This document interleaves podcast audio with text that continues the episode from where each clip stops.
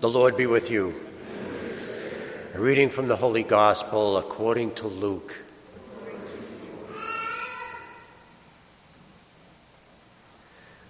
As Jesus continued his journey to Jerusalem, he traveled through Samaria and Galilee. As he was entering a village, ten lepers met him.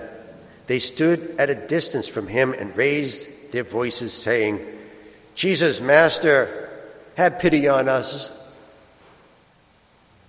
When he saw them, he said, Go, show yourselves to the priests.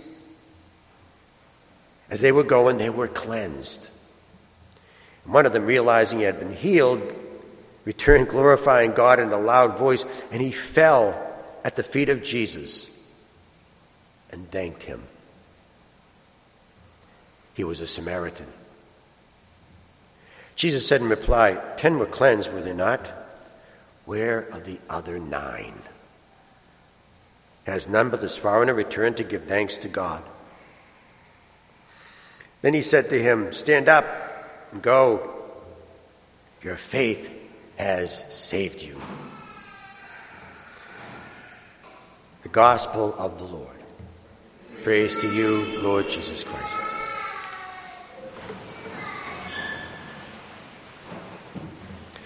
What is the legal distance between a leper and a healthy person? 50 yards. So let's say somebody's driving down Massachusetts Avenue, stops, rolls down the window, and asks you directions to get to Fenway Park, and you're a half a football field away. Well, good luck, right? good luck hearing you. What did you say? So the question is, is how does a leper keeping his distance, the proper legal distance, get Jesus' attention as he's going into a village? Answer Get nine other lepers, get a few baritones, a few sopranos, and just blast that request right out. In the summertime, I'd have my window open in my office, and I could always tell a David Ortiz home run because of the crowd. It was always a little louder and a, a little bit brighter than a higher pitch than the other home runs. And that's because they were really excited about David Ortiz. He was famous. So when the ten lepers saw Jesus, their Savior, they got very excited and they shouted out. So Jesus turned and noticed them because of that and turned and said, Go, show yourselves to the priests. Now, this is like music to the ears to uh, lepers because it's the priests that give the okay, it's the priests that give you permission to be able to go back into society again. And so now that they can, they, they have lots of options.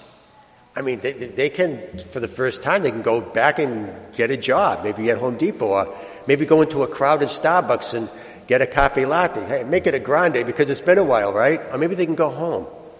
Well, one of those options could be to go back and thank Jesus. And one of them does. One of them takes that option. But he does it in kind of dramatic fashion.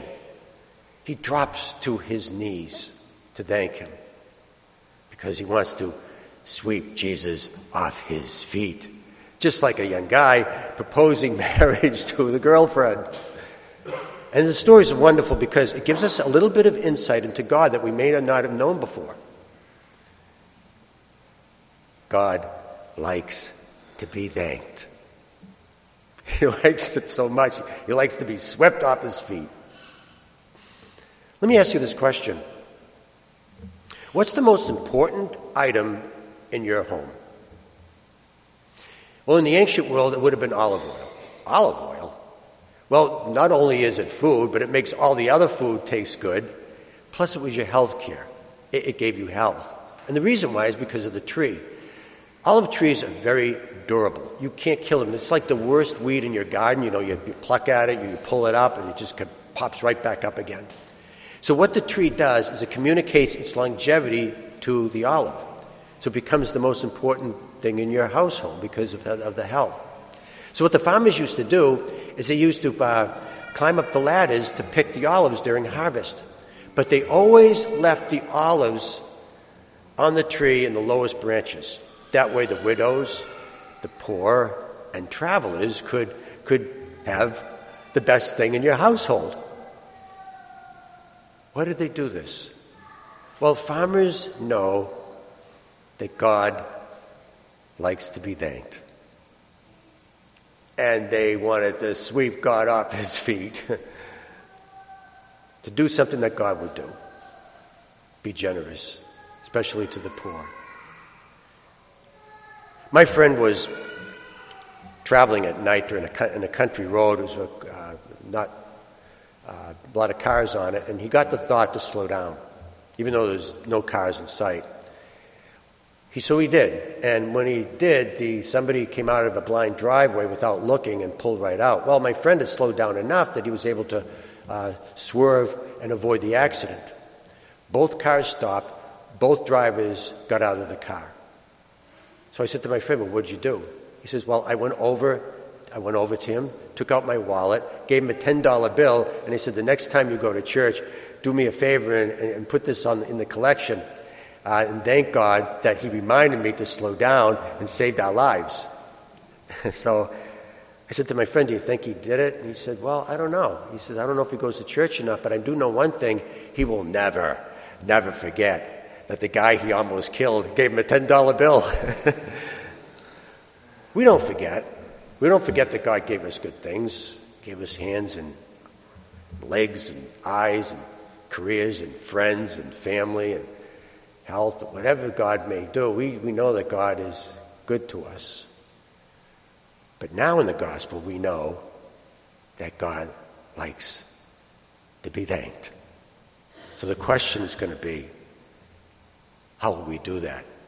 How will we sweep God off of his feet?